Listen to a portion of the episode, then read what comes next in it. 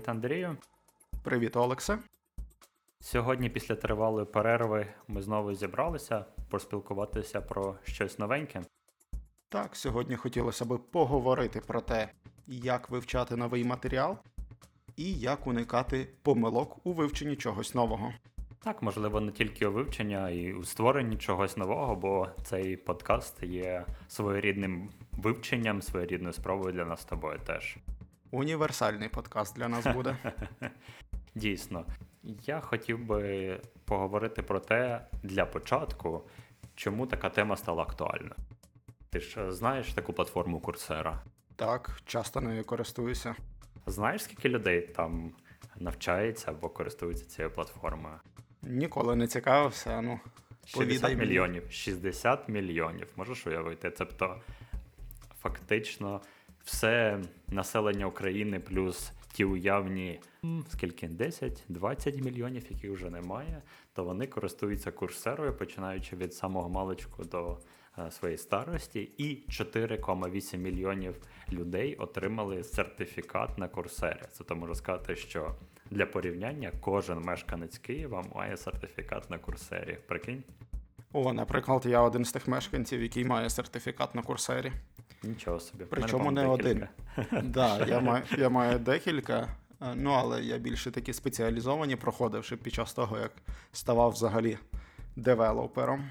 І більшість людей, які вивчаються, навчаються на курсері, це 72% кажуть, що навчання на курсері, проходження цих курсів робить їх більш впевненими в собі, в своїх е, знаннях, навичках і вміннях.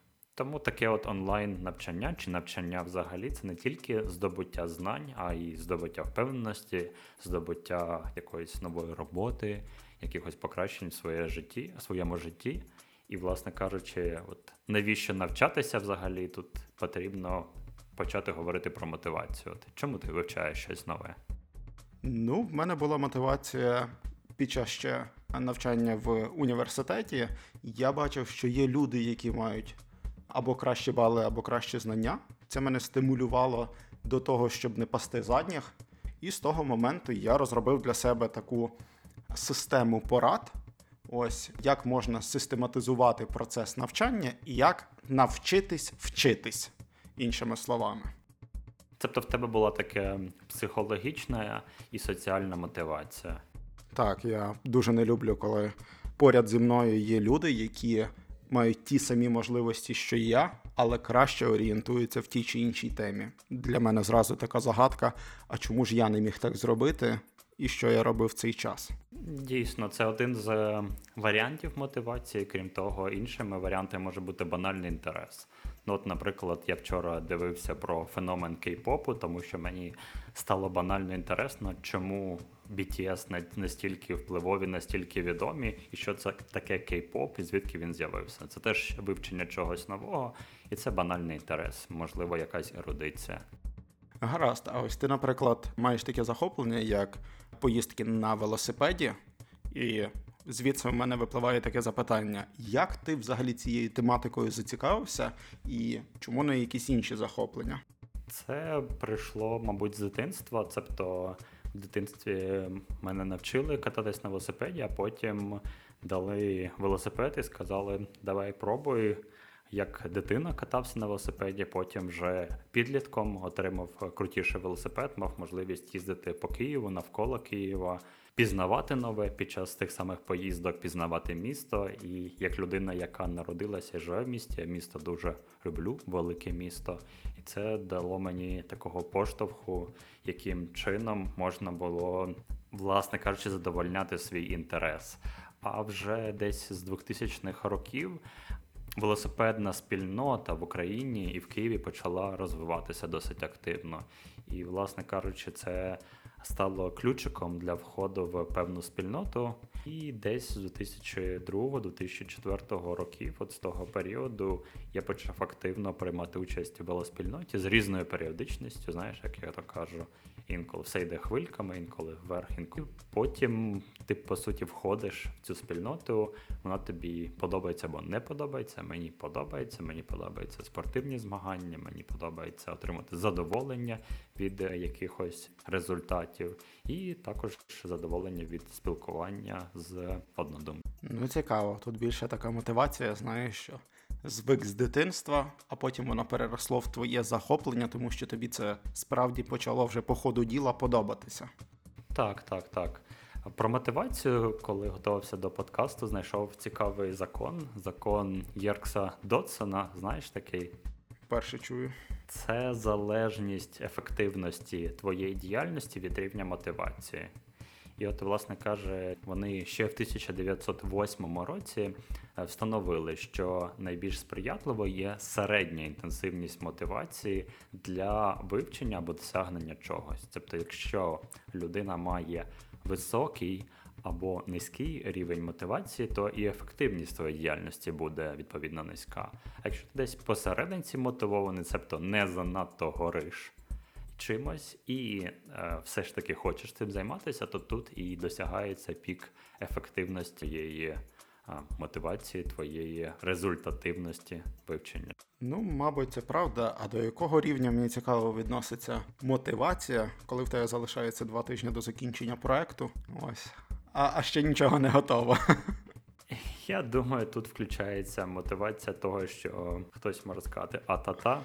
І тоді ми можемо повернутися до пірамідки наших потреб і розуміти, що найнижчі потреби можуть бути, на жаль, незадоволені, якщо в тебе нічого не готово, і ти вже не прагнеш за тією високою якістю, а скоріше закінчити, оскільки базові потреби можуть бути не закриті.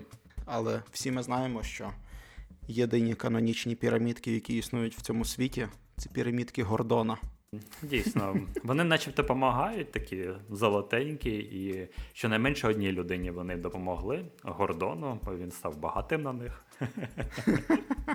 Може, тому що інші не пробували так робити. Може, вони дійсно всім поможуть. Так. Добре, давай, можливо, перейдемо трошки далі і поговоримо про сам процес навчання які би ми поради могли дати нашим слухачам, як вивчити великий об'єм інформації в максимально короткий термін і із задоволенням. А вже ж, ти щойно заціпив мотивацію, і від мотивації, яка має людина за два тижні до закінчення. Е, проекту я хотів би сказати, що найголовніше під час вивчення чогось це постановка цілі. Тобто постановці цілі є ряд аспектів, і давай про це більш детально поговоримо. Тобто, щонайменша ціль повинна мати значення для тебе, так? Ти маєш розуміти, відчувати, навіщо це тобі потрібно. І обов'язково це має бути ціль поставлена тобою, а не хтось змусив тебе вивчати. Ти маєш її прийняти. Ти маєш прийняти цю ціль, і, власне кажучи, під час постановки цілі потрібно враховувати складові елементи. Треба зрозуміти, як це впливає на різні аспекти твого життя. Це може бути, наприклад, ти хочеш вивчити C++ за 21 день. Пам'ятаєш тоді книжечки? Обов'язково таку рекламу всюди можна зустріти. Так, але як така ціль вплине на твоє персональне життя? Ти будеш 24 години, 21 день щось навчатися. Я підозрюю, не буде в тебе часу ані на персональне життя, ані на спорт, ані на фан, ані на я не знаю базові якісь потреби. І після такого інтенсиву прийдеться ще якийсь час відходити, повертатися до норми. Тут я з тобою цілком згоден насправді, тому що знову ж таки треба якось розмірено ставити собі задачу і оцінювати власні можливості і власне планування часу, коли можна займатися тією справою, яку ви хочете вивчити то не варто знову ж таки ні перегинати палку, як ти кажеш, інтенсив по вивченню, і знову ж таки не варто виділяти лише по 10 хвилин в день на вивчення. Тобто треба знайти якусь золоту середину в цьому. І дуже часто вивчення чогось нового можна порівняти з набуттям певної звички. Навіть якщо перейти в таку мета-область, то можна сказати, що навчання є певною звичкою, так? Так, і своєю такою першою порадою, по суті, яку би я дав, Ось це обов'язково, як ти казав, перед вивченням чогось нового, по-перше, собі поставити ціль. А другим кроком це саме треба розробити план, так щоб систематизувати ваш процес навчання для того, щоб зробити його максимально ефективним. Що мається тут на увазі? Тут я говорю про те, щоб виділити собі в день певну кількість там годин, хвилин і період взагалі часу, коли ви готові вивчати щось нове, коли вас не буде нічого не відволікати, коли ваші плани не будуть перетинатися з якимось іншим родом діяльності, і поставити собі такий план для досягнення тієї самої цілі. Будь-яка ціль і план мають бути. Вони мають бути також визначені і обмежені у часі. Зазвичай рекомендують робити план певний на півроку, і статистика каже, що для вивчення чогось нового для таких перших кроків в середньому потрібно порядка двох місяців. Зрозуміло, що ми зараз говоримо про певні абстрактні речі, і в тебе може бути дуже конкретний план на різних курсах. Скільки тривалість була твоїх курсів, які ти читав? Два-три місяці, так? Та ні, в середньому 5 місяців 5 виходило. Місяців. Угу. Ну от тобі план на півроку, і виходячи з свого досвіду, я зазвичай собі виставляю якийсь план в районі нового року і роблю контрольну точку е, в рамках свого дня народження. Це якраз виходить півроку, перше півріччя, а на друге півріччя вже маю наступні кроки, наступний план. Ти як в своєму житті це співставляєш? Ну ось я, наприклад, можу говорити про студентів, які ходили до мене на курси. По результатам, які я бачив, то саме ті студенти, які в перші два місяці справді систематично займалися, то читали там якусь додаткову літературу, яка давалася на заняття, виконували домашнє завдання вчасно а не знаєш, місяць пройшов, а тебе питають, а можна все догнати. Саме ті студенти вони мали найкращі результати, тому що після двох місяців вони втягувалися в процес, і це справді ставало для них звичкою. Вони точно вже могли між собою спілкуватися вільно в чаті, один одному поради якісь давати чи підказки. Давай тоді наступна порада. Це перша у нас була ціль, друга це план. Третя це відстежуєте свій прогрес. Дивіться, яким чином ви рухаєтесь до своєї мети. Банальне відстеження прогресу може бути через трекінг своєї звички або відмічати в календарі. Я зробив щось для вивчення цього нового в календарі чи ні. Прикладом можу показати, сказати програму Habit, де ти виставляєш собі мету і кажеш, я хочу отримати цю звичку і навчатися кожного дня, кожного тижня і так далі. І так далі. Може навчання чогось нового буде вивчення якихось фізичних речей, може бути спеціалізована платформа. От як для спортсменів є страва, така спеціальна платформа, де ти можеш відслідковувати свій прогрес по своїм своїй активності. Я на моменті трекінгу, до речі, стикнувся з такою проблемою, що мені електронний трекінг. Чи в спеціалізованих програмах він взагалі не зайшов. Якщо ми, звичайно ж, говоримо про якийсь біг, ну, звичайно ж, страва буде відслідковувати там і е, маршрут, і дистанцію, і середній час. Це прикольно. Але якщо говорити суто про якийсь записник в такому варіанті, що, е, наприклад, собі поставити ціль на найближчі два місяці, які онлайн-курси ти хочеш пройти, то для мене трекінг прогресу саме в девайсі став дуже-дуже великою проблемою. Я не звик це відмічати, я дуже часто пропускав якісь відмітки. І для мене спасінням і єдиним правильним рішенням став саме паперовий планувальник завдань і паперовий трекінг, який я сам заповнював. Тому що тоді, під час запису, я справді орієнтувався і міг зрозуміти, скільки я всього подолав, і скільки мені ще треба подолати. Дуже правильно, кожному своє. Тут ми підходимо, мабуть, до наступної поради: це визначить свій стиль навчання. Що я маю на увазі, це підхід до сприйняття матеріалу. Вам більше підходить візуальне сприйняття матеріалу чи аудіоматеріали. Ви хочете дивитися відео, ви хочете навчатися онлайн чи краще навчатися офлайн. Ви більш продуктивні ввечері, зранку, на вихідних. Потрібно, як ти Андрій вже правильно казав, знайти для себе той час, який буде спрямований на навчання, але цей час має бути підібраний під вашу особистість. Цілком правильно. Насправді я також останнім часом відкрив для себе такий новий спосіб вивчення матеріалу як електронні книги. І багато хто мене відмовляв від цієї ідеї і казав, що ну паперовий варіант він буде найбільш досконалим в цьому випадку. Але ось для себе я висновком зробив те, що для мене що паперова книга, що електронна, вона заходить однаково. Я не кажу про якісь тактильні відчуття, звичайно ж, паперова книга вона є приємнішою, але в плані результативності для мене обидві техніки, і електронна, і паперова, вони стали в цьому плані однаковими. Багатьом це не подобається, мені зайшло. Ти Тут, робиш пам'ятки в книжках? Роблю, роблю. Я там можу і закладки ставити, і багато літератури я читаю іноземною мовою. Для мене одним з рішень проблеми стає саме електронна книга, в плані тому, що якщо є якесь невідоме слово в електронній книзі. Його можна виділити, і одразу надається переклад цього слова. Зі звичайною книгою це важче робити. Треба діставати телефон чи ноутбук, передруковувати слово, і тоді дізнаватися його результат. Тому, тому для мене такі варіанти вони стали найбільш підходящими. Порада є дуже і дуже дієвою. Треба користуватися тими техніками і тими способами, які підходять конкретно вам. Пробуйте всі способи, ті, які найбільше сподобались і які були найбільш результативними, їх і використовуйте. Друга наступна порада буде, можливо, трошки контроверсійною. Це оберіть декілька джерел інформації для вивчення. Тобто, дійсно, вам може підходити більше книжка або текстовий вигляд, але тим не менше не нехтуйте аудіоматеріалами, відеоматеріалами, офлайн зустрічами, онлайн зустрічами. Пробуйте різні джерела, оскільки з різних джерел інформації ви можете отримати різне представлення і різне уявлення про той предмет, який ви вивчаєте. Якщо ми говоримо про якісь, наприклад, про те саме програмування, так то ви можете навчатися на курсах або читати книжки. Спробуйте подивитися конференції, сходіть на конференції, поспілкуйтеся з людьми, спробуйте в чаті, те, що Андрій ти розказував, що створюється під час навчання певна спільнота, яка підтримує одне одного, яка спілкується по задачам і таким чином стимулюють одне одного до вивчення. Плюсуюсь під кожним словом.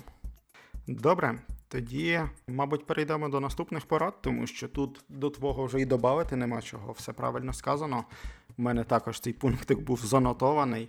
І якщо ми говоримо вже про нотування, то для мене хорошим способом систематизації навчання стали карточки з нагадуваннями. У мене була спеціальна така дошка, де я клеїв клейкі нотатки, на яких коротко старався записувати, що мені потрібно зробити, або що я вже зробив. Через який час вони відвалювалися? Вони переважно відвалювалися. У мене, знаєш, був спеціальний день, який я виділяв для того, щоб підчистити цю дошку. Старе видалити, прибрати і залишити місце для чогось нового. Я це робив переважно раз в місяць, мені цього вистачало.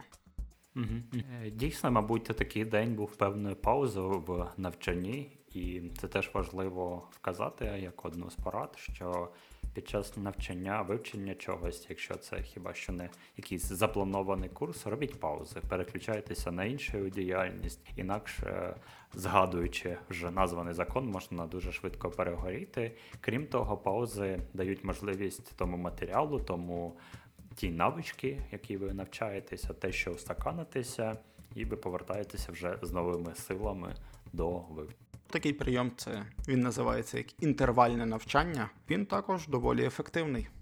Гаразд, тоді підемо ще трошки далі. Як саме запам'ятовувати матеріал найкращим чином? Для мене спасінням в цьому випадку стало пояснення того, що я вивчив іншим людям. Багато хто вдома користується таким самим способом, ще навіть зі шкільних років, коли якийсь там, допустимо, параграф з історії вивчили, постарайтеся знайти, не знаю, людей, які готові вас вислухати, там, чи це будуть батьки, чи це друзі, і спробуйте їм пояснити цей матеріал. Якщо ви цей матеріал можете пояснити іншій людині, яка в цій темі взагалі останнім часом не читала або взагалі не розуміється, але ви настільки доступно пояснили, що вона почала хоч щось, але розуміти, то вважайте, що ви дуже добре засвоїли цей матеріал. Насправді найближча людина, якій можна це пояснити, це ти сам, коли ти сидиш або стоїш перед дзеркалом і розказуєш те, що ти хочеш вивчити, те, що ти хочеш пояснити, і при цьому слухаєш те, що ти говориш, і таке от слухання відбувається за рахунок ем, візуального сприйняття людини, яка стоїть перед тобою в зеркалі. Але тут трошки не вистачає, знаєш, об'єктивної оцінки з боку того, наскільки доступно ти це пояснюєш.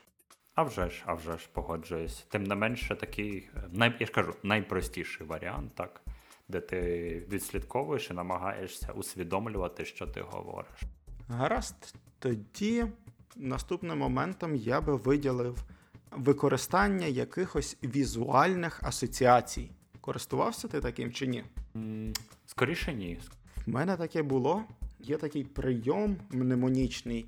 Він вроді називається чи спосіб Цицерона, а друга назва його е, Римська кімната. Так, римська кімната. Це коли ти щось вивчаєш, як завжди, починаєш ходити по кімнаті, тому що це властиво для людини. І коли вивчаєш новий матеріал, проводь обов'язково ну, якийсь асоціативний такий ряд візуалізацій. Наприклад, якщо йдеться мова про вивчення якогось вірша, то, допустимо, в тебе в кімнаті є стілець. Стілець буде символізувати подію, яка відбувається там в сьомому рядку вірша, тому що там цар сів на п'єдестал, умовно, звичайно ж. Такий асоціативний ряд він дуже допомагає, тому що людина знову ж таки ходить по кімнаті, і вона один за одним бачить послідовність дій. Подивилась на стілець, вона розуміє, ага, на цьому етапі треба сказати рядок ось такий. І мені в свій час це це ще шкільні роки були, це дуже допомагало. Ну, це по суті те, що ми вже говорили, перекликається певним чином з різними джерелами інформації. Тобто в тебе є текст візуальна картинка. Ти цю картинку сам собі створив, уявив, співставив з тими предметами, так? І тоді в тебе виходить таке закріплення візуальної інформації з текстовою інформацією, будується повноцінна картина. Але ти, коли представляєш цей свій спосіб, в ньому ти візуалізуєш ту подію, яка відбувалася. А тут ти асоціативний ряд проводиш з тими речами, які в тебе перебувають в кімнаті. Людина, коли щось вивчає, вона по кімнаті по суті ходить колом. Можна в тій самій послідовності, що в тебе є в кімнаті, запам'ятати те, що відбувається там у поемі чи вірші, які необхідно вивчити. Але коли ти приходиш до школи і починаєш розказувати цей вірш. Як ти його сприймаєш? Ти візуалізуєш те, що ти бачив в своїй кімнаті чи ні? Так, так. Тоді я просто уявляю свою кімнату. Ну, от бачиш, тобто в тебе візуальна картинка, яку ти собі створив. Вона може бути з твоєї кімнати, може бути історична подія, може бути те, що ти бачив десь на відео, співставляється з текстовим формулюванням і складається знову таки, повертається в ту єдину картину, яку ти намагався запам'ятати. Згоден. Приймається. Ха-ха-ха. Що ж, давай, може, тоді до помилок перейдемо, щоб ми встигли все перекрити. Можливо, ти почнеш в цьому плані, чи хочеш підхватувати? Я знаю, що ти готувався, давай вперед. Занось. Першою помилкою, з якою я стикався, чи самостійно, чи бачив, як інші люди її допускали, це те, що вони не розбивали матеріал на якісь участки. Будь-яку книгу, яку ви читаєте, вона все одно поділяється на певні розділи. Ці розділи вони зроблені не просто так. По-перше, вони слугують якимось логічним об'єднанням для тих подій, які відбуваються в розділі. А по-друге, ці розділи дозволяють людині зрозуміти, на якому етапі їй вартує зупинитися, щоб в голові ще раз пронести той матеріал, який вони щойно прочитали. Поділ матеріалу на невеликі відривки для того, щоб було зручніше запам'ятовувати інформацію. Ну і цей спосіб я вважаю доволі ефективним. Я думаю, ми вже наводили приклад в нашій розмові. Це C за 21 день. Інший варіант це коли ти цілий семестр нічого не робиш ем, по цьому предмету, і потім під кінець намагаєшся вивчити, підготуватися до іспиту здаєш іспит, потім через 3, 6, 9 місяців намагайся спробуй згадати, що ти вчив перед іспитом. І, власне кажучи, скільки ти не розділяв на шматочки, то зазвичай ти не згадаєш всіх тих ідей, нюансів. Другу типову помилку це те, що люди не повторюють вивчений ними матеріал через певний проміжок часу, тому що з таким я дуже часто стикався на своїх курсах Я бачив, що є теми в Java, які студенти вивчали, але на практиці там, допустимо, 4 чи 5 занять не застосовували. Або уникали їх, або мали простіші способи вирішення задачі без цієї теми. І тоді для них ставало справжньою проблемою на загальному оцінюванні всього курсу оцей матеріал. Вони його не повторювали, вони його на практиці не робили, і вони думали, що я щось таке чув, я згадаю. І це найтиповіша помилка, яка тільки може бути. Згоден? Я, мабуть, переформулюю трошки і скажу, перетворю цю помилку в пораду, що все, що ви вивчаєте, пробуйте застосувати практично. Тобто на практиці воно краще закріплюється, краще усвідомлюється, але не забувайте про особливості вашого мозку. І якщо у вас не тримається в голові велика кількість інформації, це не добре, не погано, це особливість мозку кожної людини. І записуйте такі речі. Або якщо ви можете тримати велику кількість інформації, то зазвичай тримання такої інформації відбувається на недостатньо глибокому рівні. І тоді занотовуйте, записуйте собі, де можна подивитися глибше. Тобто я приблизно розумію якусь тему в Java, але не пам'ятаю всіх деталей, бо ніколи застосовував. Наступною типовою помилкою я напевно назву те, що люди не перевіряють самі себе. У мене така хороша звичка виробилася ще знову ж таки зі шкільних років. Потім я переніс це в площину навчання в університеті і в площину навчання і викладання на курсах. Це питання для самоперевірки. Багато хто їх уникає, але я вважаю, що це один взагалі з найдієвіших способів. Тому що якщо людина здатна відповісти на усі питання для самоперевірки, це є дуже добре не тільки після того, як вона щойно вивчила цю тему. Ці питання для самоперевірки можна застосовувати там через місяць, через два, через рік. Вони все одно будуть корисними у згадуванні якогось матеріалу. У зв'язку з цим вибудовується асоціативний ряд. Ви можете саму тему не пам'ятати, але ви пам'ятаєте питання, яке ставилося, і відповідь, яку ви знайшли на той момент. Да, такі от ключові точки які допоможуть структуризувати те, що було вивчено, і потім буде простіше повернути. Ще хотів тебе запитати, як ти ставишся, наприклад, до такого моменту, як навчання, ну таке споріднене з прослуховуванням музики чи тих самих подкастів, чи переглядом серіалів? Тому що Ти маєш на увазі співставлення двох активностей одночасно? Так, так, тому що для мене це стало таким, знаєш, каменем на якому точилися спори, тому що коли я готував цей матеріал, я знову ж таки спілкувався з деякими своїми друзями, і багато хто цей спосіб назвав, що для них він дуже дієвий, але для себе я якось так виробив в пам'яті, наскільки я пам'ятаю, що для мене. Дві активності одночасно не закінчуються 100% результативністю ні в одній з цих сфер і музику повністю не прослухав, і не вивчив те, що я хотів. Ну, музика і вивчення це знову таки як просто приклад.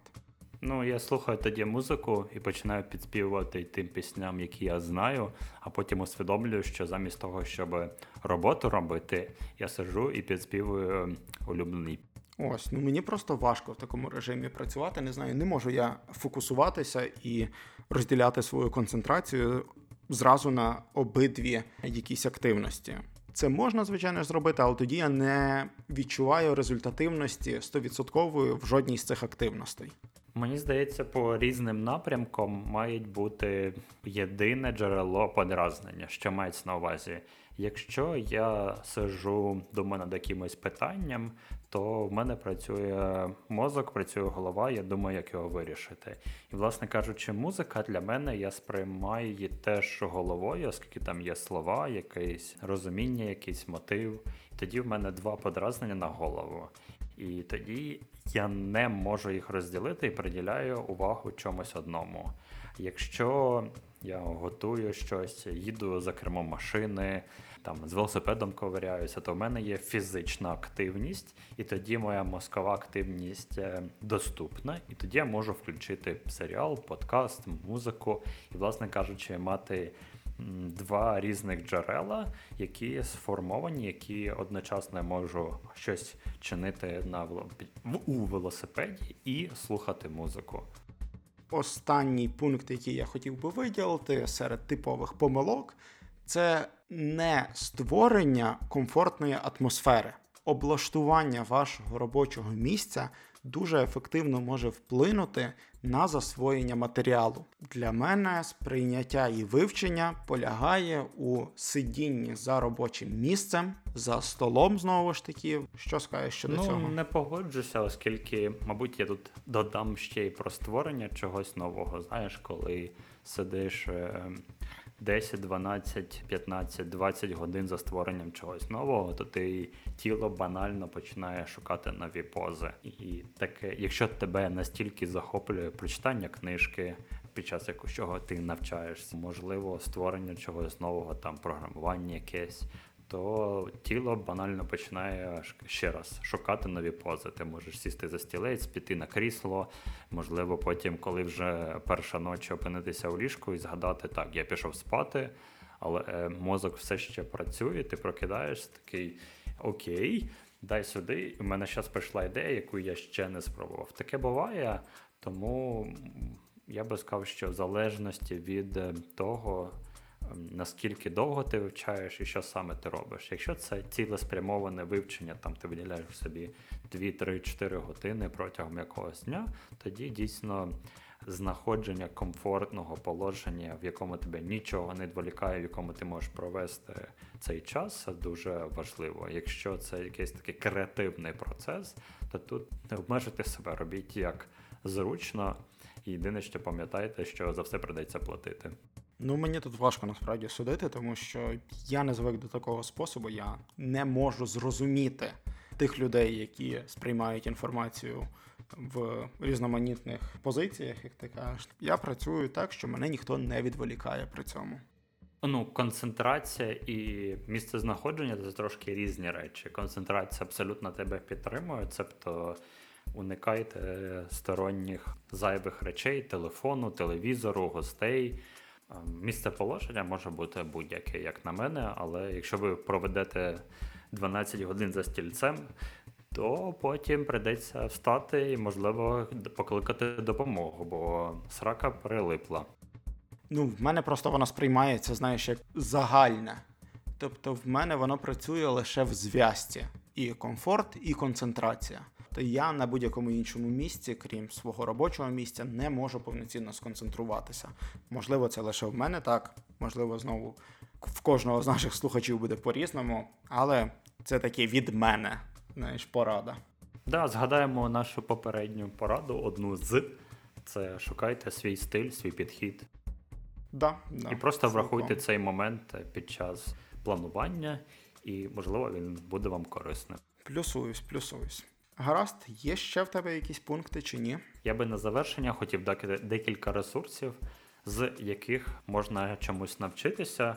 Давай коротенько пробіжимося. У найпростіше це мережа YouTube, соціальна мережа YouTube, де ти можеш знайти відео на будь-який інтерес. Найпростіше це якесь е, готування чогось, якихось страв банально заходиш в YouTube, шукаєш, і можу сказати на своєму досвіді, що цей карантин підштовхнув нас вдома до вивчення приготування різних страв. Можу порекомендувати канал Epicurious для того, щоб надихнутися і почати творити нові речі на, на кухні.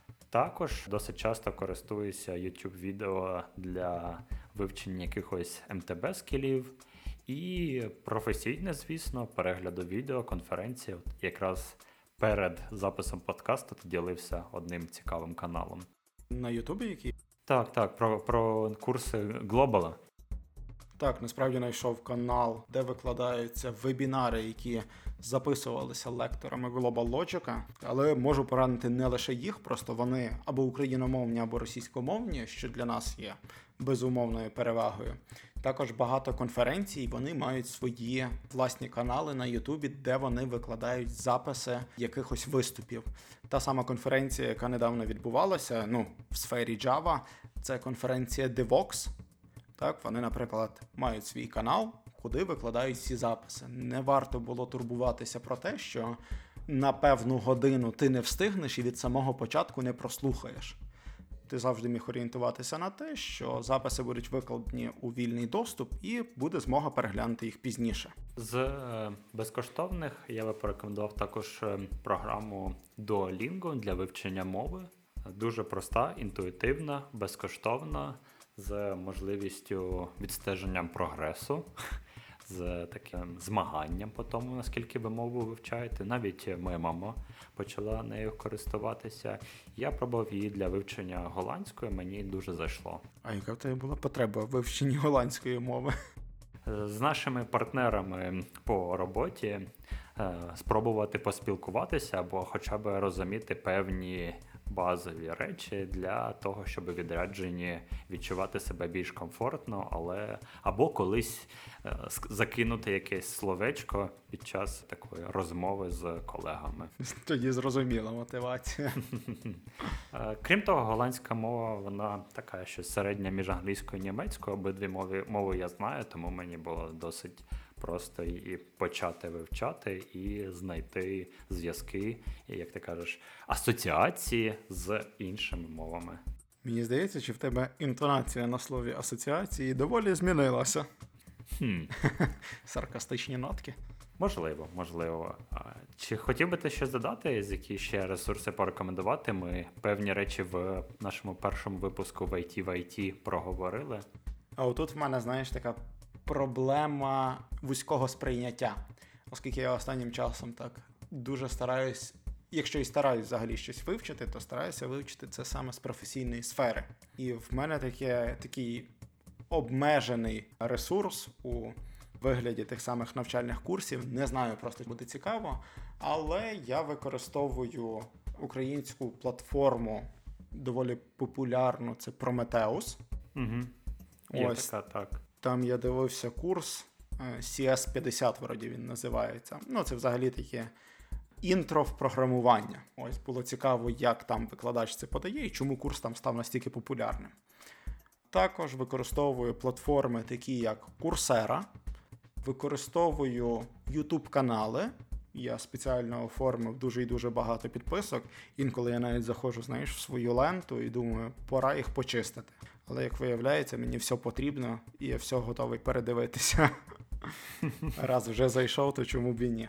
І з ресурсів я використовую переважно іншомовну літературу. Так вже повелося, що не вся література з IT перекладається українською мовою і взагалі доходить до друку. Так, дійсно, крім того, що є сам переклад, ще ти маєш його дочекатися. інколи важливіше отримати цю інформацію швидше, ніж чекати рік-півтора для того, щоб отримати книгу в перекладі. І якщо ми вже говоримо про книжки, то, мабуть, порекомендую е, книжку на останок для наших слухачів. Це книжка від Катерини Бабкіної, яка називається Звичка писати. Насправді книга позиціонується як для тих, хто хочуть навчитися писати. Писати блоги, писати якісь есе, писати якісь невеличкі твори, але занурившись в цю книгу, ти розумієш, що вона не про написання, а про роботу над собою. Чому ти хочеш писати, що тебе надихає, що тобі заважає, як перетворити ті речі, які тебе за тобі заважають, в певні мотиваційні елементи. Тому дуже підходить під нашу тему і рекомендую на неї звернути увагу і підтримати нашого українського виробника такого контенту. Ось раз вже ти згадав про книгу, ти мені нагадав про доволі популярного автора, такого як Стівен Кові, і його книгу Сім звичок надзвичайно ефективних людей. Ось вона невелика по своєму об'єму, по своїй кількості сторінок. Радив би прочитати також, щоб навчитися правильно планувати свій час з максимальною ефективністю. Є таке, є таке. Що ж, будемо закінчувати. Так, я думаю, на цій ноті можна завершити наш сьогоднішній випуск. Сподіваюся, він був корисний нашим улюбленим слухачам. Так, дякую Андрію за поради, за приємну розмову. Дякую тобі, Олексе.